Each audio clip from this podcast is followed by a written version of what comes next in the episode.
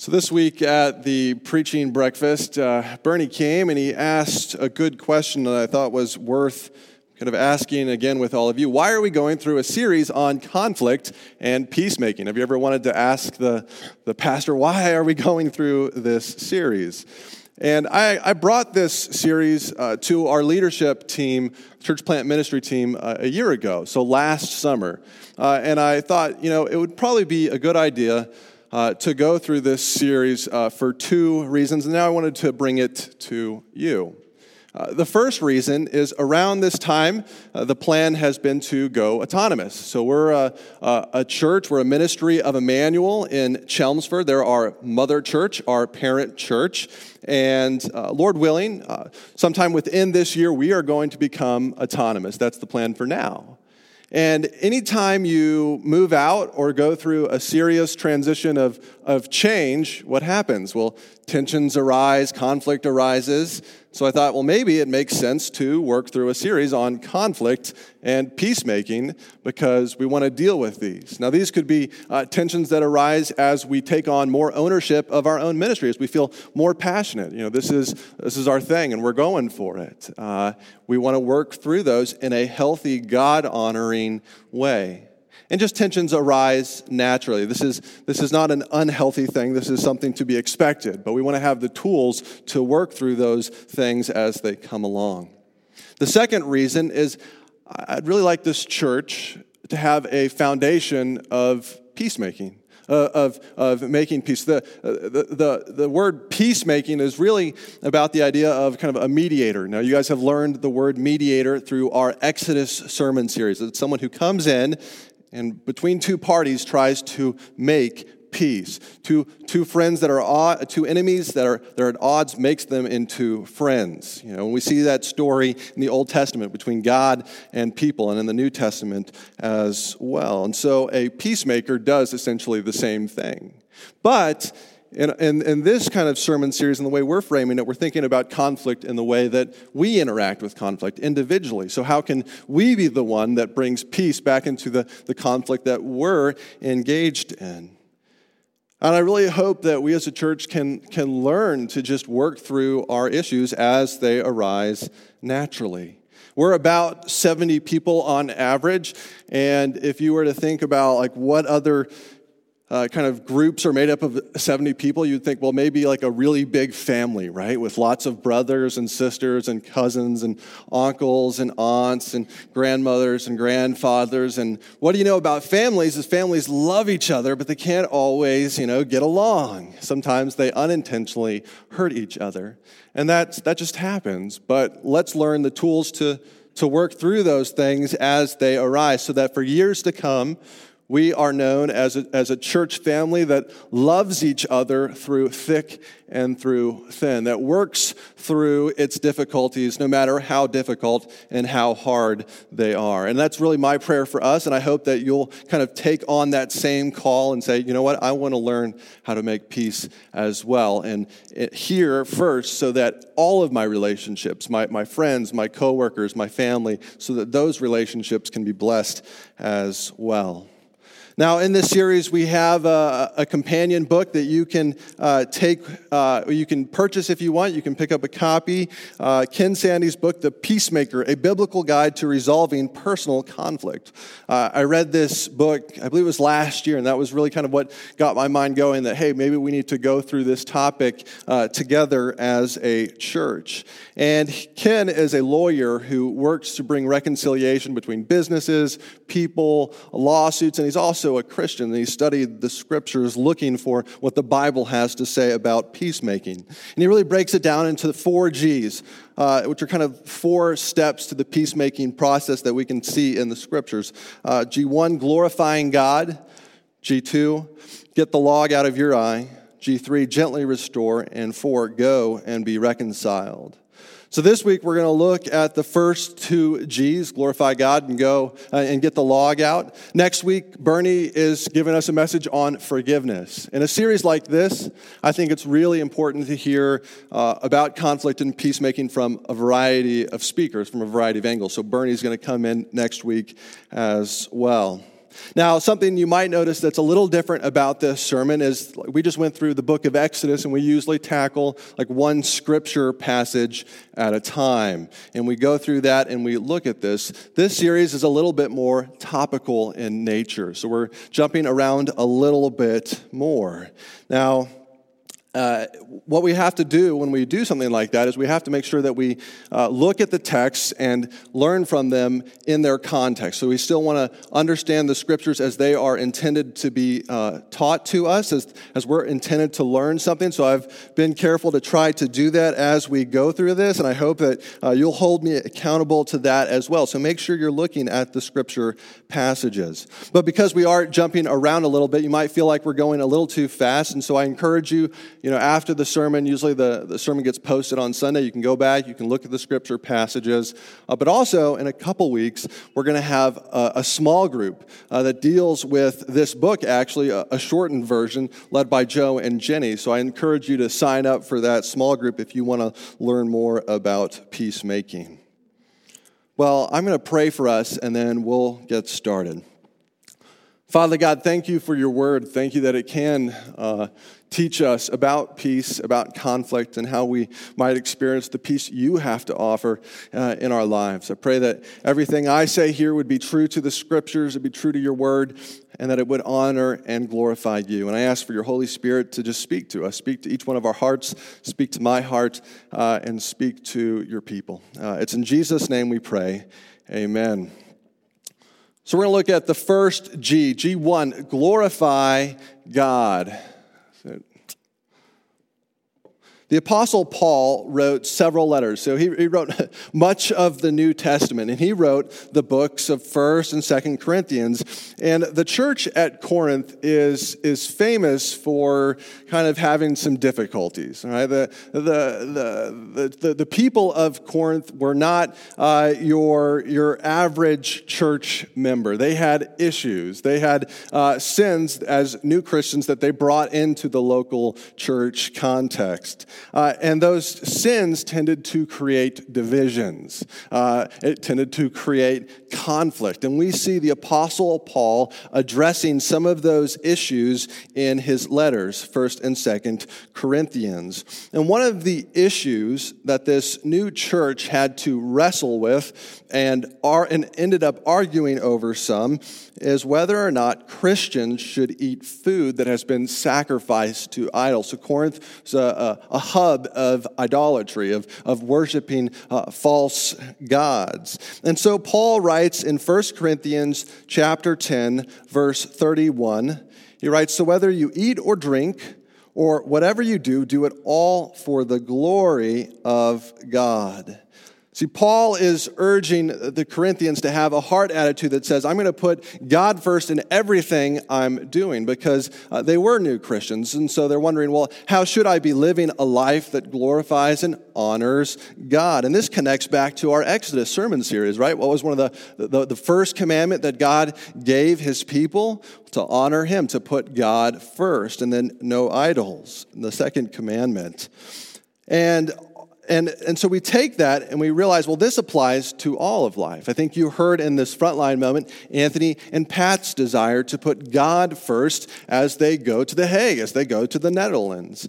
And Paul, we can take this a principle because he's applying it to the, the Corinthians. He's saying, seek to glorify God in this conflict, in this, this disagreement as you approach this topic. And so that's what we can take that we, as we approach conflict in our lives, our very first goal should be to glorify God. This can kind of be our mission in conflict and peacemaking. Now, this is, this is a big deal, right? Because your mission, your mission in life, your mission in anything directs where you head, right? It, uh, our, our mission as a church is to make, mature, and multiply followers of Jesus. That means uh, that, that, that is very different than saying, well, we just want to make Christians, right? So if we just wanted to be a church that kind of was focused on bringing new people in and non Christians and getting them saved, well, then maybe our mission statement would be to make uh, followers of Jesus. But we also want to do discipleship, and we want to challenge people to go out and to share their faith. So our mission impacts how we think about ministry and do ministry here as a church, right? And so, if you say, you know, in my conflict, whatever I am going through, whatever I am entering into, my mission is to glorify God, that is going to change the pathway that you head down. That's going to lead to different results. Good results, results that ultimately we pray will glorify God, that will honor Him. So, what does it mean to glorify God? Sometimes we use uh, the word glory in our context, but it's not a particularly popular one. Well, there are a variety of ways to glorify God, and we're going to talk through uh, a couple of them. Well, we glorify God by honoring his reputation. Now, the word for glory in 1 Corinthians chapter 10, verse 31 is the Greek word doxa, doxa, which means glory, honor, reputation, or praise. Today, we're going to close the service by singing the doxology, which is kind of a, a hymn or a, a, a, recitation of praise. We are praising God, right? And so we're asking, well, how can we praise God in the midst of conflict, in the midst of disagreement, when we, when we uh, don't understand each other, when we're at odds with each other? How can we be bringing Him praise? How can we be honoring Him? How can we be upholding His reputation? Now, when we get into conflict, what's the, the first question we ask? It's not usually, how can I honor God's reputation? It's usually, well, my reputation is on the line, right? What are people going to think of me in this moment? How are people going to look at me? What will people say about me? I think from Paul's words, we can derive a challenge, a challenge to ask ourselves, well, how does this make God look? How can I live in a way that brings honor and fame to Jesus' reputation, to, to, to Christ? How can I honor God in the midst of this? Uh, for example, you know, if your coworker sends you a harsh email and uses that little CC box to just blast the rest of your team, and it's kind of a, a, a dishonoring. I bet none of you have ever had that happen. so you receive this email, and everyone has received it, and it says some really unkind things about you and to you. Well, if they know you're a Christian, this actually is an opportunity. Because if you're a Christian, you bear the name of Christ. This is an opportunity to put Christ first in the midst of conflict. So, how might you go about doing that? Instead of firing back an even harsher defensive email, well, maybe you will go to them face to face and talk through the email and say, you know, there, there were some things in here that uh, I can learn from, but I thought it was a bit unfair. And, and just working through that together and doing it to honor Christ, doing it to honor God. What if the cashier rings you up incorrectly at Market Basket? I bet none of you have ever had that, and you're just, you just get mad and you're just like, oh, I've already stood in this line for so long. Well, how can you address the issue calmly in a way that honors God? How about at the local sports match? Your kids are, are playing soccer and the other team is just playing dirty and their coach is not nice. Well, how can you handle that in a way that honors God? Not, not raging on the field, not running forward. We honor God, we, we bring Him glory and praise when we try to handle ourselves in conflict in a way uh, that, uh, that is gentle and that reflects the gifts of the Holy Spirit kind and compassionate and patient. We glorify God by honoring His reputation. And verses 32 through 33 explain a little bit further how we can glorify God. Now, Paul continues to write to the Corinthians, and he, he teaches we can glorify God by seeking what's best for others. So, in this context, these verses are really speaking about uh, eating meat sold at the market.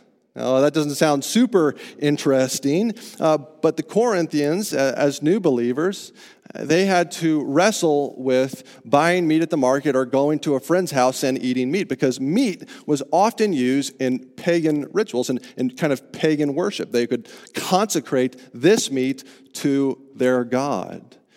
And suddenly, if you ate that meat and, and the person who was, who was, you know, offering the meat knew that it was offered to an idol, well, suddenly you're kind of affiliating yourself with that God. You're saying, I'm okay with this deity. I'm okay with this act of worship to this God. I accept this God. Now, there's nothing actually wrong with the meat itself, is there?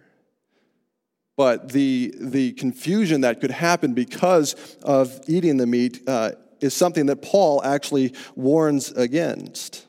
He says, you know, don't eat the meat if it's going to offend the conscience of a, of a fellow Christian or if a non Christian is going to get effused, confused. Paul says in 1 Corinthians 10, uh, 32 through 33. Do not cause anyone to stumble, whether Jews, Greeks, or the church of God, even as I try to please everyone in every way, for I am not seeking my own good, but the good of the many, so that they may be saved. So the principle here is to put the kind of the good of the other before our own good, before our preferences. Put, put uh, the salvation of others first. Put their walk with God before my walk with God. Uh, this is an interesting uh, issue to wrestle with because it doesn't, it doesn't lend itself well to like clear cut, this is what I should do or this is what I should do. It really lends itself to lots of prayer and talking to God. For example, when I was in college, uh, some local churches hosted a Halo video game tournament as an outreach tool to the community. Now, Halo is this kind of shooting game, and it has wide appeal to like teenagers, and so a lot of teenagers went to the local movie theater uh, to play this game. Uh, but there is some, some gore in it, and a family approached the leadership of the churches and said, "Hey, you know, maybe we don't want to play this game uh, because it is more of a, a, violent game. Maybe we want to, to do something else as an outreach tool. Now, if I had been in that conversation, I'm not sure I would have responded as well as the leadership did at that time. I, maybe I would have pointed out this principle well, why aren't you seeking what's best for others? Thus, not putting it into practice in my own life, right? But I, I, I, honor and respect the leadership team because they said, you know what, maybe there's something right here. We're gonna, we're gonna try to do something a little bit different. Let's, let's change what we're doing to try to honor God in the midst of this potentially difficult situation. See, if we, if we earnestly seek to put others first, to put God's will first in our lives and in these difficult relationships and conflict, I think that will naturally produce some of the, the healing and the peace that we are looking for. And how else can we glorify God? We can do so by imitating Jesus. Paul ends this section with a call to follow his example, right? To follow after his example as he's following after Christ's example. Verse 1 of chapter 11 says, Follow my example as I follow the example of Christ. That's our mission statement to make mature and multiply followers of Jesus, right? That's ultimately what it is all about following Christ. Now, the Greek word for follow here is mimete, and it means mimic. Mimete, you can kind of hear it, mimic. We're to copy the life of Christ with our own lives. We're to, uh, to follow after him, to do the things he does. And what do we see in Christ's life? We see um, uh, so much sacrifice, so much putting others first. And it's interesting, if we are to indeed follow the life of Christ, he treated different people uh, differently, uh, different situations. Remember last week from the story of the prodigal son? Uh, he was sharing this story as he was uh, eating with tax collectors and kind of the sinners, but he was also speaking it to those that, uh, that were kind of the self righteous, the Pharisees. And we see throughout Jesus' ministry, he, was, he would call out the Pharisees. He was kind of almost rude to the Pharisees, trying to get them out of their kind of self righteousness. But he was very compassionate and kind to those that, that were sinners, that didn't have a relationship with God. So Christ treated them differently. I believe sometimes in conflict, Jesus will call us to be silent he was silent on the way to the cross. He won't call us to stand up and to get our way. He was silent on the way to the cross because he knew it would further the kingdom of God. It was all about ushering in his kingdom into this world. And he needed to make that sacrifice. Other times, Jesus will want us to speak up, won't he? He'll want us to, to go to others and, and, and to talk about sin issues at great personal cost, at the risk of even further conflict. So we're called to glorify God by imitating Jesus, by copying his life with our own. And that's not easy. But the good news is, is that the gospel, it gives us the desire to glorify God. See, we don't do this in our own strength. We don't do this in our own power.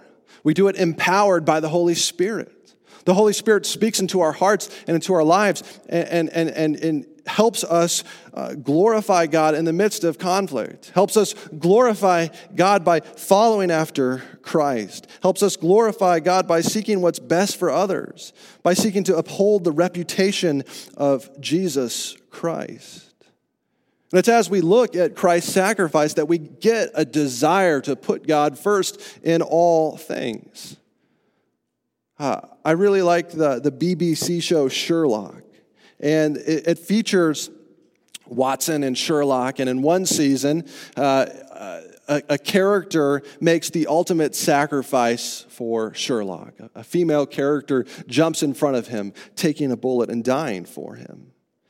And Sherlock, kind of for the rest of the season, really struggles with what, is, what does he do? Like, how do, how, do you, how do you live after that? How do you respond? And he says something that I, I thought pointed to the gospel. It says, he said, In saving my life, she conferred a value on it. It is a currency I do not know how to spend. That's a little bit like what Christ has done for us in saving our lives on the cross, He has conferred a value on us. So, how are we going to spend it? Are we going to honor Christ? It gives us that desire, it changes us from the inside out. The more we come to know all that Christ has done on our behalf, the more we want to honor Him, the more we want to put Him first. See, as we appreciate the gospel, how Jesus paid the ultimate price, it changes our desires. Christ put me first. Now I want to put others first. Christ died for me. I am willing to put to death some of my desires and wants and preferences. Christ gave away his rights. I'm willing to give away my rights. The gospel gives us the desire to glorify God. And honestly, it's, it's the gospel that links G1 to G2, glorifying God to getting the log out of your eye, right? It's because he, He's forgiven us uh, of sin uh, that we want to glorify God. It's because He has forgiven us and that Christ has come into this world and, and died for us. The King of Kings has, has died for any who puts their faith in Him. It's because of that sacrifice that we can honestly look at our own sin. That we don't have to be afraid when we look at ourselves. That we can, that we can do it with courage. We glorify God through humble, Christ dependent self examination. Get the log out of your eye. And this brings us to the Gospel of Luke. Luke chapter 6, verses 41 through 42. Now, this passage, it's going to sound somewhat familiar to you. It's going to sound like the Sermon on the Mount. But in Luke, we actually have the Sermon on the Plain, which is a little bit differently. So, this is coming from the Sermon on the Plain. Jesus is preaching. And there are many differences. I encourage you to read it. But in this sermon, he gives us a parable. And this is the parable. He says, Why do you look at the speck of sawdust in your brother's eye and pay no attention to the plank in your own eye? Or how can you say to your brother, Brother, let me take the speck out of your eye, when you yourself fail to see the plank in your own eye? You hypocrite, first take the plank out of your eye, and then you will see clearly to remove the speck from your brother's eye. See, Jesus is using hyperbole, which is kind of like an exaggerated statement. He's not talking about literal logs and uh, literal specks of, of wood, but he's using hyperbole to make a point. Don't try to fix someone else of a sin that you're also committing. Don't try to fix someone else when your problem is just as bad. If you've ever had a, a friend or a parent or you know a sibling approach you and say, you know, or maybe a coworker say, "Here's an issue that that you have. Here's a sin issue." Uh, I know, you know, my first response is, "Well, you're just as bad. Look at your sins. You're a hypocrite, right?" The Greek for hypocrite sounds like the word actually, hypocritus, and it means an actor. An actor. What do actors do? They, they put on a show, right? They act a certain way, but in reality, they're different. No matter how many different characters we watch of, a, uh, of someone on a television show or a movie, that's not actually them. That's just a character that they're putting on. We love these, these kind of celebrities, right? We think we know them, but in reality, we actually don't. We don't know who they are, who the, who the real person is. See, Jesus is saying in this parable that if you're someone who who acts self righteous, but really isn't, who's struggling with the same sin, well, you shouldn't go and, you know, confront someone else in their sin. You should examine your own sin first. Now, a few verses before this, in kind of its context, Jesus says, Do not judge, and you will not be judged. Have you ever heard kind of the, the Bible verse thrown out there? Well, the Bible says, Don't, don't judge others, right? You shouldn't judge others. That, uh, the one that's most frequently quoted it comes from Matthew, but this is kind of the parallel one. Do not judge, and you will not be judged. Do not condemn, and you will not be condemned. Forgive, and you will be forgiven. Give, and it will be given to you. See, Jesus is warning, well, you know, don't examine the sins of others without first examining yourself. Because the standard uh, to which you hold other people up to, well, that's the standard that you're held up to. So if you're going to approach someone else with this high standard, do you measure up to it? Do you, do you listen to it? Do you obey it? Now, this is, this is a warning in some sense on that kind of the negative sense, but it's also, there's, there's a positive aspect. Forgive and you will be forgiven. Give, and it will be given to you. See, Jesus is teaching us to, to go with grace at our hearts, go with grace in our minds, to, to go trying to, to not just condemn, but to restore, right? That's the whole point of something called church discipline. We don't, we don't just condemn others when one of us sins, we, we, we discipline in order to restore, to give grace. Jesus goes on to say, right before our verses, he says, Well, the blind can't lead the blind. See, we have to examine our own sins first before examining the sins of others. And I don't think he's saying, well, it's wrong to correct others. I don't, I don't think he's saying that at all. That judgment can't be used. There are plenty of passages that, that speak to judgment being used in the local church under God's authority. We're not, uh, uh, the principle he's given here is don't, don't be vindictive. Don't go with like a smug attitude. Don't go with like, aha, I got you now attitude. That's something that I can, I can sin from. See, we're not, we're not going so that we can point out someone is standing in a dark room. You're in the darkness, you're in sin. Man, that's a bummer for you. Good to know. I'm out of here. Right?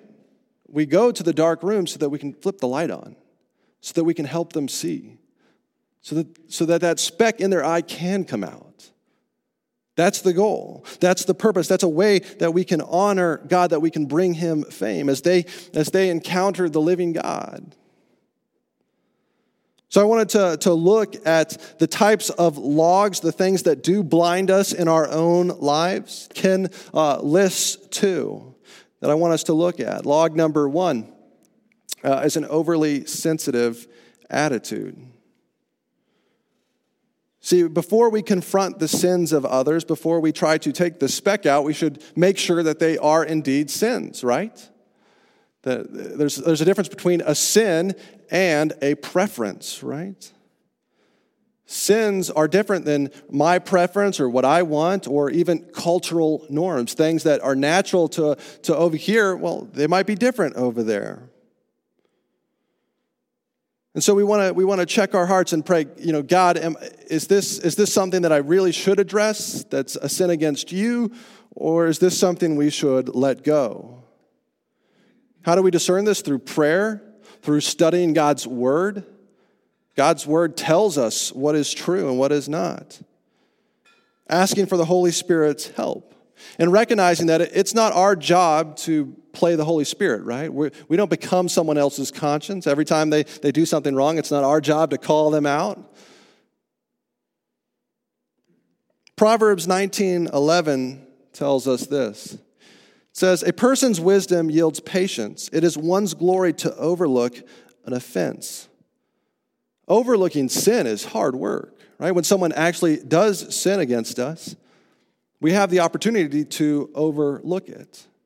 But that, that, that involves not just saying, well, I'm not going to think about this anymore. I'm just going to, I'm going to walk away. And that somehow will be done. Well, sin, when we don't deal with sin, it has a way of following us. It has a way of, uh, uh of, of going wherever we go if we don't address it. Overlooking a sin is, is, is is taking that sin before the cross and lifting your eyes and say, I'm going to focus on Jesus. I'm going to forgive this because I, I, am looking at what Christ has done for me, how he has overlooked my sins. I'm going to lay this down and I am going to actively choose not to pursue the consequences for this sin. That's much different than just not thinking about it. That's intentional, that is hard work. True forgiveness means not bringing it up later, right? not holding it against someone else.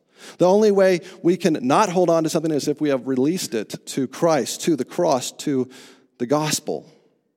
So, log number one is an overly sensitive attitude. Log number two is sinful behavior. We're sometimes the cause of our own problems.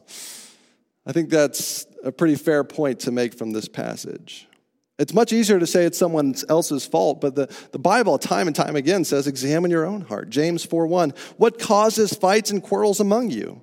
Don't they come from your desires that battle within you? See, we experience conflict because we want it. Because uh, the issue is not out there. The sin issue is not around me and everyone else but me. It starts in my own heart. And conflict has a way of just kind of opening the door to what's going on on the inside and revealing that, you know what, I am broken. I am a sinner. I need God's grace. Conflict has a way, we've already talked about this, this author points this out, of revealing our idols. What's an idol? It's anything you prioritize above God, the things that I want in this world, the things that matter to me most, the things that I, I'm willing to put relationships at risk over the things that I think are important. Conflict does not put sin into our hearts, it reveals the sin that is already there. This is why we glorify God when we, we go before God and say, I'm gonna, I'm, gonna, I'm gonna examine my heart, I'm gonna be dependent on Christ, and I'm doing this in order to honor God. See, the gospel gives us courage to confess sin. As we realize all that Christ has done for us, how he, he paid the ultimate sacrifice for our sins, going to the cross to die, it gives us courage. If we're already forgiven by God, we can confess our sins boldly before God, saying, God, I, I'm sorry. Thank you for your forgiveness. And then we go to others and we confess our sins with them. Now, in your bulletin, I, I, gave an insert, and I hope that you'll take this home. And it's uh, kind of the seven A's of confession. And these are seven simple but challenging principles you can put into practice in your own life when you need to confess a sin to someone else. And it helps you discern, you know, should I confess this sin or not? The first one is address everyone involved all those who are affected. Some sins, you know, if you're you think a, a, sinful thought about someone else, you don't have to go and confess that to them. You confess that to God that it didn't affect them. Avoid if, but, and maybe. We shouldn't try to excuse our way out of sin. I'm sorry, Lord, if I did something wrong. I use this one all the time. I use that in a prayer just today. God, I'm sorry if I sinned somewhere. Well, ask the Holy Spirit to reveal your sin to you so that you can address it specifically. And that's the third one specific, admit specifically. Growing up, my parents wouldn't let us just say, I'm sorry. We had to say, I apologize for, and then fill in the blank. couldn't get off that light. Who do you perhaps need to say, you know what, I apologize for this, this, and this. I have done these things. These things have added to the difficulty of this situation. Acknowledge the hurt. I'm sorry if I hurt you. No, I, I did hurt you. I'm sorry. Accept the consequences. I'm really sorry that I hurt you. Let me make it up to you by, by doing something, by changing my behavior. Number six. And number seven, ask for forgiveness. The last one doesn't say receive forgiveness, it says ask for forgiveness. Our, our job ends at asking, showing our repentance and asking. It might, someone else might not be ready to grant you forgiveness in this conflict. So we give that to God. As we experience forgiveness from Christ and forgiveness from those we've hurt, the long term fix is not found in our behavior, but in a changed heart. The gospel, the good news of what Christ has done, has the ability to change our hearts. Our big idea is we glorify God through humble, Christ dependent self examination. We glorify God through humble, Christ dependent self examination. I, wanted to close with a, story by, uh, by Ken Sande in his book that he wrote. I actually tried to use this illustration before and I got some of the details wrong, so I'm just admitting my sin specifically uh, right now. Uh, so I'm going to read it today so that I don't mess up any of the details. And if you just listen, the story time as we close, uh, I'll, I'll read it to you. It's about Ted. Ted worked for a government agency. As a new believer, he was excited about his salvation and wanted to have a positive witness for Christ among his coworkers. Ted and his supervisor Joan had never gotten along well, partially because Ted continually tried to tell her how to run her department. His enthusiasm for Christ provoked her further. As her frustration toward Ted increased, Joan gave him particularly difficult work assignments, even though she knew he had a back problem. Eventually, he injured his back and had to leave work for several months. Although he received some disability benefits, Ted lost several thousand dollars due to missed wages and additional medical expenses. As a result, he filed a lawsuit against Joan and the agency. By the time Ted came to see me, he, uh, Ken Sande, he had returned to work and the lawsuit was moving slowly through the court system. During our conversation, Ted and I identified several ways he had contributed to the conflict with Joan.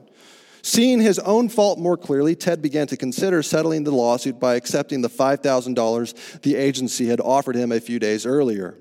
Although his damages exceeded that amount, his attorney advised him to accept the settlement. On the other hand, several of Ted's friends were encouraging him to demand more money or continue the litigation. A few days later, Ted surprised me by saying that he was going to drop his lawsuit without accepting the settlement offer. The more he had reflected on his own fault in the matter, the less comfortable he felt about accepting money from the agency. At the same time, he had concluded that laying down his right to restitution would be an effective way to demonstrate the mercy and forgiveness that he himself had received from God. The next morning, Ted went to talk with Joan. He admitted that he had been disrespectful, arrogant, and rude, and he asked for her forgiveness. Joan seemed suspicious of his motives and said little in response. Ted went on to explain that he had forgiven her for ordering him to move the heavy boxes and that he was dropping his lawsuit. Finally, he said he hoped that they could start over in their relationship and learn to work together in the future. More suspicious than ever, Joan asked why he was doing this. He replied, I became a Christian a year ago, and God is slowly helping me to face up to a lot of my faults, including those that contributed to the problems between you and me. God has also shown me his love and forgiveness for me is absolutely free, and I can do nothing to earn or deserve it. Since he has done that for me, I decided I want to, to act the same way towards you. Amazed by his answer, Joan mumbled something like, Oh, I see. Well, let's let bygones be bygones. Thanks for coming in. Although Joan's response wasn't quite what Ted had hoped for, he walked out of her office knowing that God had forgiven him and that he had at least forgiven Joan, uh, at least given Joan a glimpse of that forgiveness. Ted soon discovered that Joan was telling others about their meeting. The next day, a union representative who had heartily supported the lawsuit against Joan confronted Ted and asked whether he had really dropped the lawsuit. When Ted said yes, the man said, is it true that you did it because you're a Christian? Ted again said yes, and the man's scowl turned to a look of puzzlement. As the man walked away, Ted heard him say to a bystander, Well, that's the first time I've ever seen a Christian's faith cost him anything. Like ripples in a pond, word of Ted's actions spread throughout the department. A few days later, two coworkers asked to meet with him over lunch once a week to discuss the Bible. Later, other coworkers asked him questions about his faith. For the first time since Ted's conversion, he felt he was really helping people to learn about God's love. Although Joan continued to treat Ted rudely at times, he learned to submit to her authority and to use her provocations as further opportunity to show God's work in his life. When she was replaced a few months later, there was no doubt in Ted's mind who had arranged for him to have a more pleasant and supportive boss. Three years later, I asked Ted whether he regretted his decision to give up the settlement. No, he replied, that was the best $5,000 I ever spent. God used those events to bring several people to Christ. He also helped me to overcome some major sins in my life. I only wish I had settled it more quickly. The scriptures say to, to glorify God in all things, to put Him first, and we, we do that in conflict. And then to examine our own hearts, our own lives to, to, lives to get the log out of our own eyes. We glorify God through humble, Christ dependent self examination. We do this through the gospel, through the Holy Spirit speaking to us. Let's pray. Father God, thank you for your word. Thank you that you sent your son to die for our sins and to experience the conflict to experience the, the, the, the, stain of sin, the consequence of sin that we deserve. Thank you for Easter and that we got to celebrate his resurrection last week. Lord, we're celebrating it again. We're celebrating the resurrection of Christ Jesus. I pray that we would go out of here trying to honor you in our relationships, in our conflict. Lord, we pray for the offering that we would use it wisely as a church, that, that we would use it to glorify you. In Jesus' name we pray. Amen.